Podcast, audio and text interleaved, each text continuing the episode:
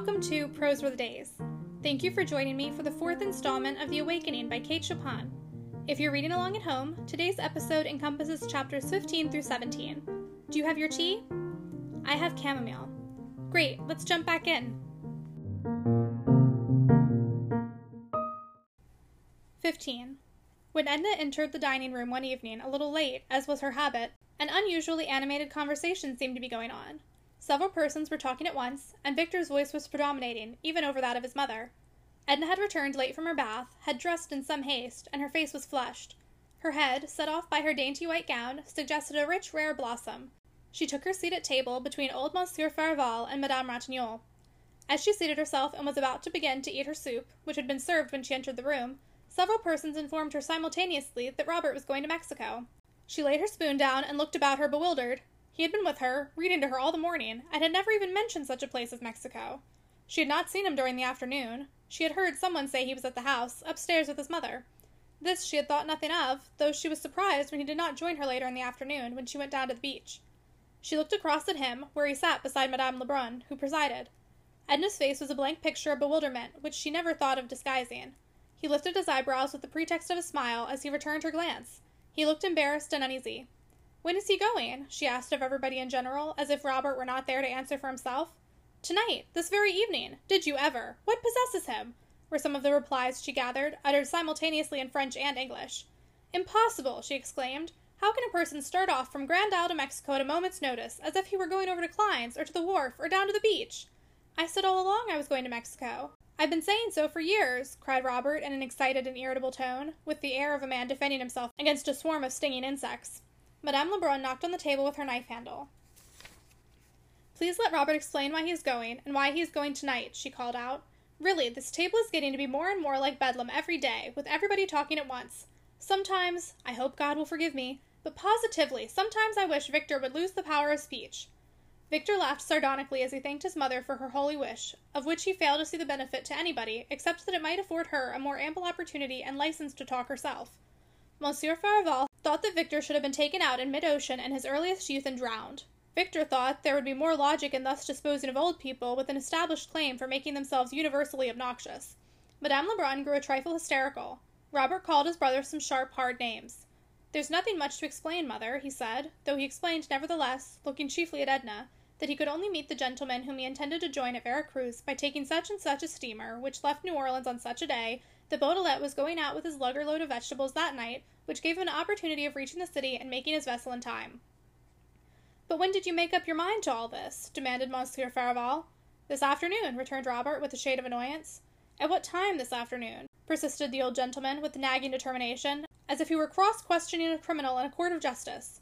At four o'clock this afternoon, Monsieur Farival, Robert replied in a high voice and with a lofty air, which reminded Edna of some gentleman on the stage. She had forced herself to eat most of her soup, and now she was picking the flaky bits of a court bouillon with her fork. The lovers were profiting by the general conversation on Mexico to speak in whispers of matters which they rightly considered were interesting to no one but themselves. The lady in black had once received a pair of prayer beads of curious workmanship from Mexico, with very special indulgence attached to them, but she had never been able to ascertain whether the indulgence extended outside the Mexican border. Father Fochel of the cathedral had attempted to explain it, but he had not done so to her satisfaction, and she begged that Robert would interest himself and discover, if possible, whether she was entitled to the indulgence accompanying the remarkably curious Mexican prayer beads. Madame Ratignolle hoped that Robert would exercise extreme caution in dealing with the Mexicans, who she considered were a treacherous people, unscrupulous and revengeful. She trusted she did them no injustice in thus condemning them as a race. She had known personally but one Mexican, who made and sold excellent tamales, and whom she would have trusted implicitly, so soft spoken was he. One day he was arrested for stabbing his wife. She never knew whether he had been hanged or not. Victor had grown hilarious, and was attempting to tell an anecdote about a Mexican girl who served chocolate one winter in a restaurant in Dauphine Street.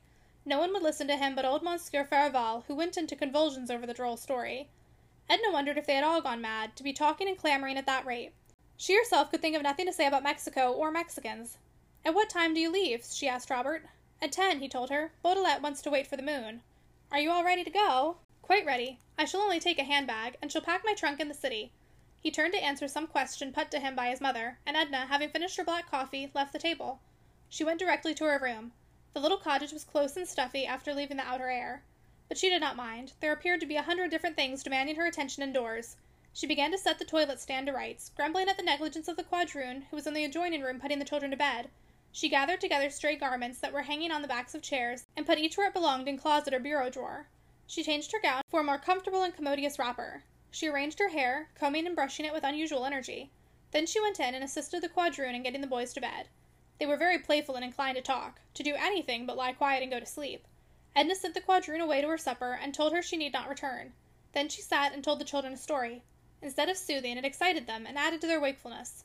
She left them in heated argument, speculating about the conclusion of the tale, which their mother promised to finish the following night. Little black girl came in to say that Madame Lebrun would like to have Mrs. Pontellier go and sit with them over at the house till Mr. Robert went away. Edna returned answer that she had already undressed, that she did not feel quite well, but perhaps she would go over to the house later. She started to dress again, and got as far advanced as to remove her peignoir, but changing her mind once more she resumed the peignoir, and went outside and sat down before her door. She was overheated and irritable, and fanned herself energetically for a while. Madame Ratignolle came down to discover what was the matter. All that noise and confusion at the table must have upset me, replied Edna, and moreover I hate shocks and surprises. The idea of Robert starting off in such a ridiculously sudden and dramatic way, as if it were a matter of life and death, never saying a word about it all morning when he was with me. Yes, agreed Madame Ratignolle, I think it was showing us all, you especially, very little consideration. It wouldn't have surprised me in any of the others. Those Lebruns are all given to heroics. But I must say I should never have expected such a thing from Robert. Are you not coming down? Come on, dear, it doesn't look friendly. No, said Edna, a little sullenly. I can't go to the trouble of dressing again. I don't feel like it. You needn't dress. You look all right. Fasten a belt around your waist. Just look at me. No, persisted Edna, but you go on. Madame Lebrun might be offended if we both stayed away. Madame Ratignolle kissed Edna good night and went away, being in truth rather desirous of joining in the general and animated conversation which was still in progress concerning Mexico and Mexicans. Somewhat later Robert came up, carrying his handbag. Aren't you feeling well? he asked. Oh, well enough. Are you going right away? He lit a match and looked at his watch. In twenty minutes, he said. The sudden and brief flare of the match emphasized the darkness for a while. He sat down upon a stool which the children had left out on the porch. Get a chair, said Edna. This will do, he replied. He put on his soft hat and nervously took it off again, and wiping his face with his handkerchief, complained of the heat. Take the fan, said Edna, offering it to him. Oh no, thank you. It does no good. You have to stop fanning some time, and feel all the more uncomfortable afterward. That's one of the ridiculous things which men always say. I have never known one to speak otherwise of fanning. How long will you be gone? Forever, perhaps. I don't know. It depends upon a good many things. Well, in case it shouldn't be forever, how long will it be? I don't know. This seems to me perfectly preposterous and uncalled for. I don't like it. I don't understand your motive for silence and mystery, never saying a word to me about it this morning. He remained silent, not offering to defend himself. He only said after a moment, don't part from me in any ill humor. I never knew you to be out of patience with me before. I don't want to part in any ill humor, she said, but can't you understand? I've grown used to seeing you, to having you with me all the time, and your actions seem unfriendly, even unkind. You don't even offer an excuse for it. Why, I was planning to be together, thinking of how pleasant it would be to see you in the city next winter. So was I, he blurted. Perhaps that's the. He stood up suddenly and held out his hand. Goodbye, my dear Mrs. Pontellier. Goodbye. You won't. I hope you won't completely forget me. She clung to his hand, striving to detain him. Write to me then. Write to me when you get there, won't you, Robert? she entreated. I will, thank you. Goodbye. How unlike Robert. The merest acquaintance would have said something more emphatic than I will, thank you, goodbye, to such a request. He had evidently already taken leave of the people over at the house, for he descended the steps and went to join Beaudelet, who was out there with an oar across his shoulder waiting for Robert.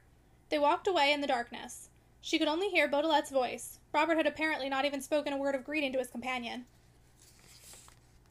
Edna bit her handkerchief convulsively, striving to hold back and to hide, even from herself as she would have hidden from another, the emotion which was troubling, tearing her. Her eyes were brimming with tears. For the first time she recognized the symptoms of infatuation which she had felt incipiently as a child, as a girl in her earliest teens, and later as a young woman. The recognition did not lessen the reality, the poignancy of the revelation, by any suggestion or promise of instability. The past was nothing to her, offered no lesson which she was willing to heed. The future was a mystery which she never attempted to penetrate. The present alone was significant, was hers, to torture her as it was doing then with the biting conviction that she had lost that which she had held, that she had been denied that which her impassioned, newly awakened being demanded. 16. Do you miss your friend greatly? asked Mademoiselle Reisz one morning as she came creeping up behind Edna, who had just left her cottage on her way to the beach. She spent much of her time in the water since she had acquired finally the art of swimming. As their stay at Grand Isle drew near its close, she felt that she could not give too much time to a diversion which afforded her the only real pleasurable moments that she knew. When Mademoiselle Reisz came and touched her upon the shoulder and spoke to her, the woman seemed to echo the thought which was ever in Edna's mind, or better, the feeling which constantly possessed her. Robert's going had some way taken the brightness, the color, the meaning out of everything.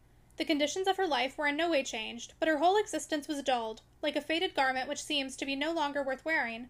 She sought him everywhere, and others whom she induced to talk about him. She went up in the mornings to Madame Lebrun's room, braving the clatter of the old sewing machine. She sat there and chatted at intervals as Robert had done.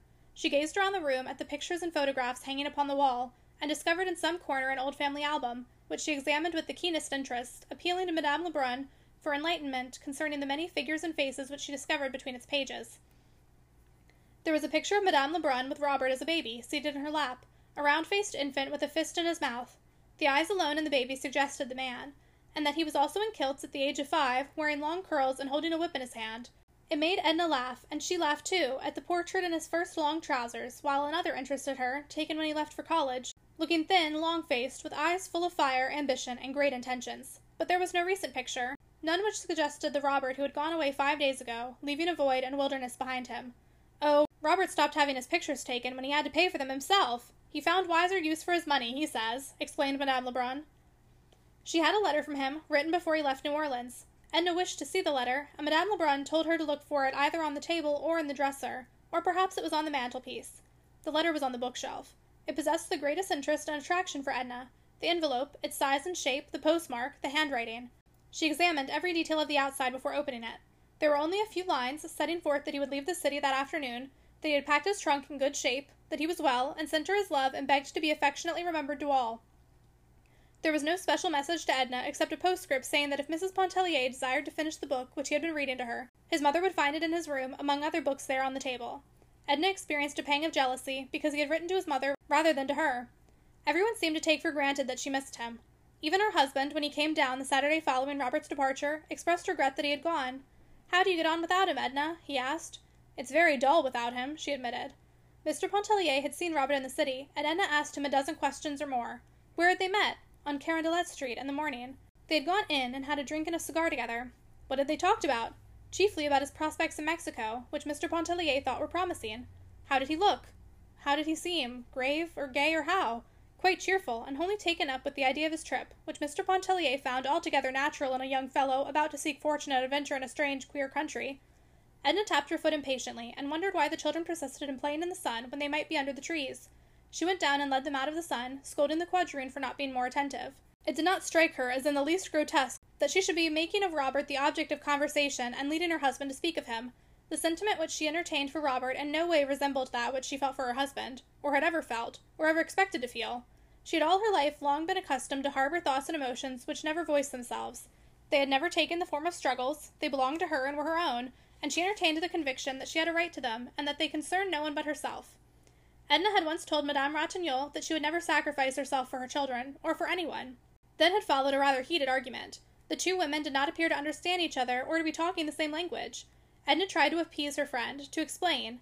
I would give up the unessential. I would give my money. I would give my life for my children. But I wouldn't give myself. I can't make it more clear. It's only something which I am beginning to comprehend, which is revealing itself to me. I don't know what you would call the essential, or what you mean by the unessential, said Madame Ratignolle cheerfully, but a woman who would give her life for her children could do no more than that. Your Bible tells you so. I'm sure I couldn't do more than that. Oh, yes, you could, laughed Edna. She was not surprised at Mademoiselle Reisz's question the morning that lady, following her to the beach, tapped her on the shoulder and asked if she did not greatly miss her young friend. Oh, good morning, mademoiselle. Is it you? Why, of course I miss Robert. Are you going down to bathe? Why should I go down to bathe at the very end of the season when I haven't been in the surf all summer? replied the woman disagreeably. I beg your pardon, offered Edna in some embarrassment, for she should have remembered that Mademoiselle Reisz's avoidance of the water had furnished a theme for such pleasantry. Some among them thought it was on account of her false hair, or the dread of getting the violets wet, while others attributed it to the natural aversion for water sometimes believed to accompany the artistic temperament. Mademoiselle offered Edna some chocolates in a paper bag, which she took from her pocket, by way of showing that she bore no ill feeling. She habitually ate chocolates for their sustaining quality. They contained much nutriment in small compass, she said. They saved her from starvation, as Madame Lebrun's table was utterly impossible, and no one save so impertinent a woman as Madame Lebrun could think of offering such food to people and requiring them to pay for it. She must feel very lonely without her son, said Edna, desiring to change the subject. Her favorite son, too. It must have been quite hard to let him go. Mademoiselle laughed maliciously. Her favorite son? Oh dear! Who could have been imposing such a tale upon you? Aline Lebrun lives for Victor, and for Victor alone. She has spoiled him into the worthless creature he is. She worships him and the ground he walks on.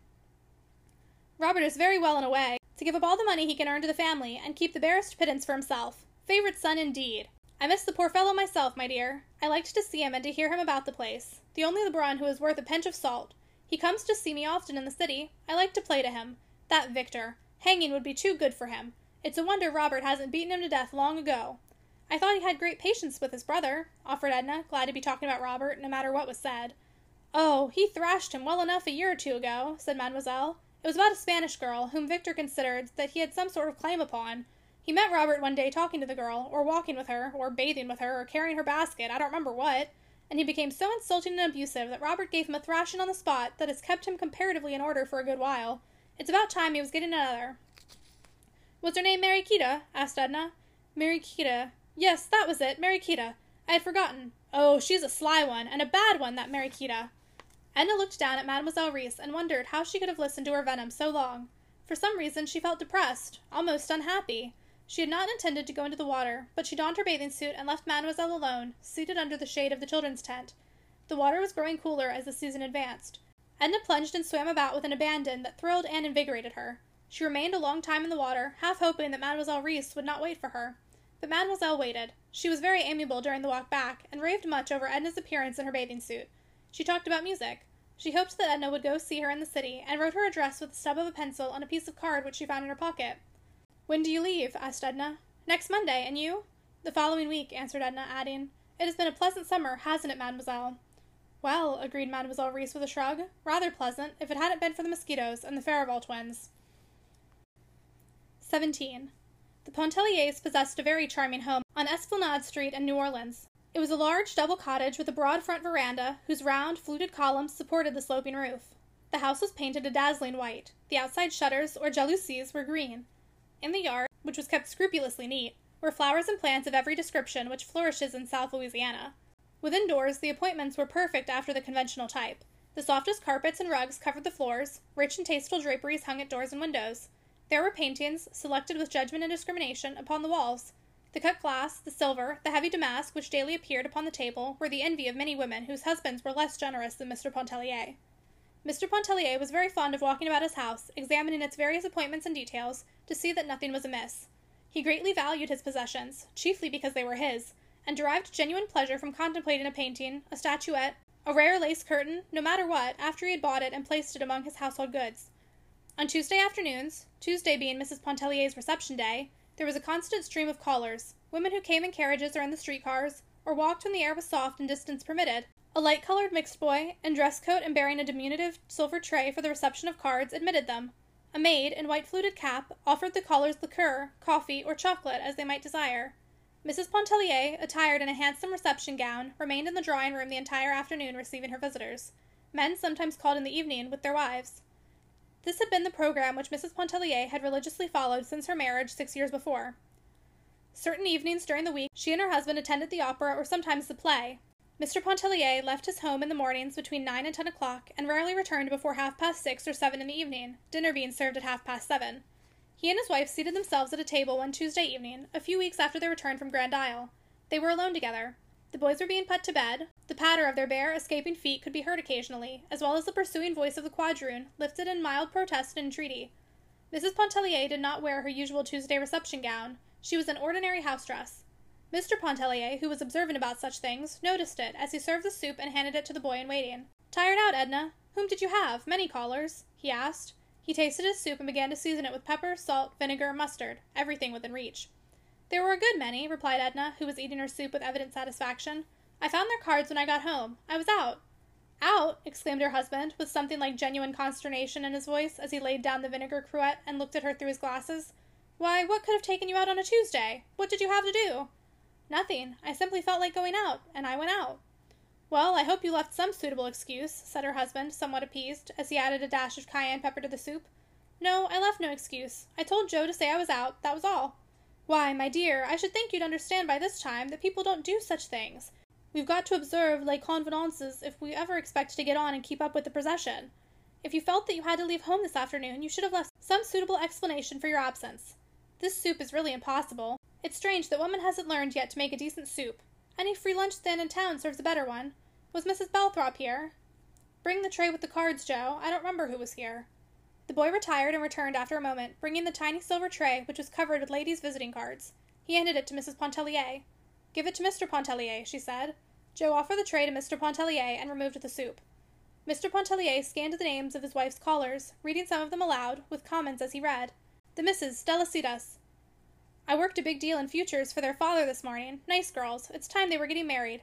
Mrs. Belthrop. I tell you what it is, Edna, you can't afford to snub Mrs. Belthrop. Why, Belthrop could buy and sell us ten times over. His business is worth a good round sum to me. You'd better write her a note.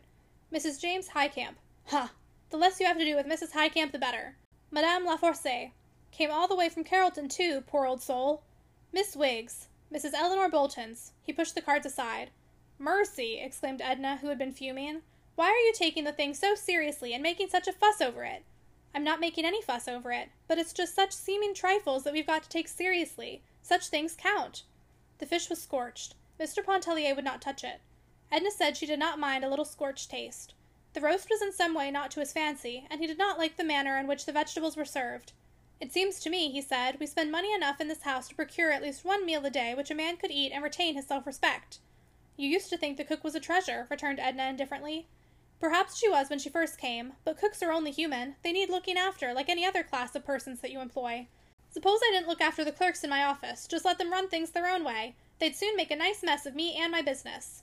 Where are you going? asked Edna, seeing that her husband arose from table without having eaten a morsel except a taste of the highly seasoned soup. I'm going to get my dinner at the club. Good night. He went into the hall, took his hat and stick from the stand, and left the house. She was somewhat familiar with such scenes. They had often made her very unhappy. On a few previous occasions, she had been completely deprived of any desire to finish her dinner. Sometimes she had gone into the kitchen to administer a tardy rebuke to the cook. Once she went to her room and studied the cookbook during an entire evening, finally writing out a menu for the week, which left her harassed with a feeling that, after all, she had accomplished no good that was worth the name. But that evening, Edna finished her dinner alone, with forced deliberation. Her face was flushed and her eyes flamed with some inward fire that lighted them. After finishing her dinner, she went to her room, having instructed the boy to tell any other callers that she was indisposed. It was a large, beautiful room, rich and picturesque in the soft, dim light which the maid had turned low. She went and stood at an open window and looked out upon the deep tangle of the garden below. All the mystery and witchery of the night seemed to have gathered there amid the perfumes and the dusky and tortuous outlines of flowers and foliage. She was seeking herself and finding herself in just such sweet half darkness which met her moods. But the voices were not soothing that came to her from the darkness and the sky above and the stars. They jeered and sounded mournful notes without promise, devoid even of hope. She turned back into the room and began to walk to and fro down its whole length, without stopping, without resting. She carried in her hands a thin handkerchief, which she tore into ribbons, rolled into a ball, and flung from her. Once she stopped, and taking off her wedding ring, flung it upon the carpet. When she saw it lying there, she stamped her heel upon it, striving to crush it, but her small boot heel did not make an indenture, not a mark upon the little glittering circlet. In a sweeping passion, she seized a glass vase from the table and flung it upon the tiles of the hearth. She wanted to destroy something. The crash and clatter were what she wanted to hear. A maid, alarmed at the din of breaking glass, entered the room to discover what was the matter. A vase fell upon the hearth, said Edna. Never mind. Leave it till morning. Oh, you might get some of the glass on your feet, ma'am, insisted the young woman, picking up bits of the broken vase that were scattered upon the carpet. And here's your ring, ma'am, under the chair. Edna held out her hand and, taking the ring, slipped it upon her finger. Okay, before we get into discussion of these chapters, I just wanted to give you guys a reminder of how I'm able to make this podcast a reality. These chapters are a little bit spicy. um, so we find out that Robert is leaving, that he has just made up his mind that he's going to Mexico, and uh, very spur of the moment kind of situation. He needs to meet up with a guy who um, apparently he thinks he will be able to meet there. So he is he's heading out and of course edna is very distraught very upset about this um, not really understanding why or how this came to be um, but she's she's not happy with it and when he leaves they're both kind of awkward and aren't really saying goodbye but also want to say goodbye but that means that he has to leave so it's very all over the place and it ends up being very unsatisfactory for both of them and then people kind of get on Edna about, like, oh, don't you miss him? Like, don't you miss your friend? Like, that's feels a little bit like extra to me. like, that seems a little bit cruel. You know that she is struggling, so maybe just don't bring it up. You know, maybe just. Maybe just let her have this time to be upset. But we find out that uh, Robert is not the favorite son, as Edna suspected. Um, he's actually like been a pretty like uh, least favorite child, uh, and that um, and him did have a history, and nobody's really a fan of Mariquita either. But uh, Edna is pretty pretty bummed about it, and of course the summer has kind of come to an end, so she's going back home um, to to back to normal life, I, I suppose. Uh, the summer's over, so she's going back as well. Robert's not there for her last few days, so she's kind of all over the place and not really not really making the same progress that we were seeing her make. And then when they get back, we see kind of the uh, regular scheduling, I suppose, programming of uh, Edna and her husband. Um, typical, I think, of this time period. You know, people visiting, constantly 24/7. You've always got people coming over. That's kind of all all that Edna at least is supposed to do is to visit and be visited. So, it's interesting to see how she is almost like scolded for uh, going out when she was supposed to be home to, to take visitors and she didn't leave a good enough message in his opinion um, to explain why she was absent. So he's very upset because he feels like this is a slight to their friends and their neighbors, um, and that it will somehow come back to him in the business world. Uh, and Edna's just mad that she can't do what she wants. She just went out for a walk because she wanted to be out of the house, and now this has turned into a big to do that was apparently a debacle because people came by and she wasn't there. And I don't think the note sounded particularly like distressed, but uh, her husband seems to think so. So she gets very upset. Um, they kind of both push their anger into the meal. Uh, so he's very like critical of the meal, saying that it's not good and that the cook has like really gone downhill and they need to be like stricter um, on their like helpers. And um, Edna, who I think also probably feels the same way, uh, but like has to take the other side in the argument. Um, is is like forcing herself to eat it and not make a big deal. Also because they were like rude to her the last time that it was an issue apparently. Um, but she gets like really mad and he leaves and she she breaks things. And that's kind of where we leave uh, is that she kind of like took her ring off and broke glass and one of the maids came and was really concerned that she was going to get hurt and insisted on cleaning up the glass and was like, "Oh, your ring fell," and handed it back to her. And she took it and I think this is starting to develop into the situation of, you know, there's clearly issues here. She's kind of coming into her own as like a person and not just a wife, not just a mother. So I'm interested to see what this kind of revelation of uh, kind of expressing emotions and acknowledging feelings is going to do to her relationship because she's clearly not happy and we've seen that she's no longer really settling uh, for all of the things that were just that's how it was supposed to be uh, she's not really going for that anymore so i'm curious to see how the relationship with her husband is going to change or be affected by this kind of new development in in their lives. So interested to see how this all pans out, but we do get to see some some excitement here at the end of these chapters and I'm curious to see how that continues to develop into the next section.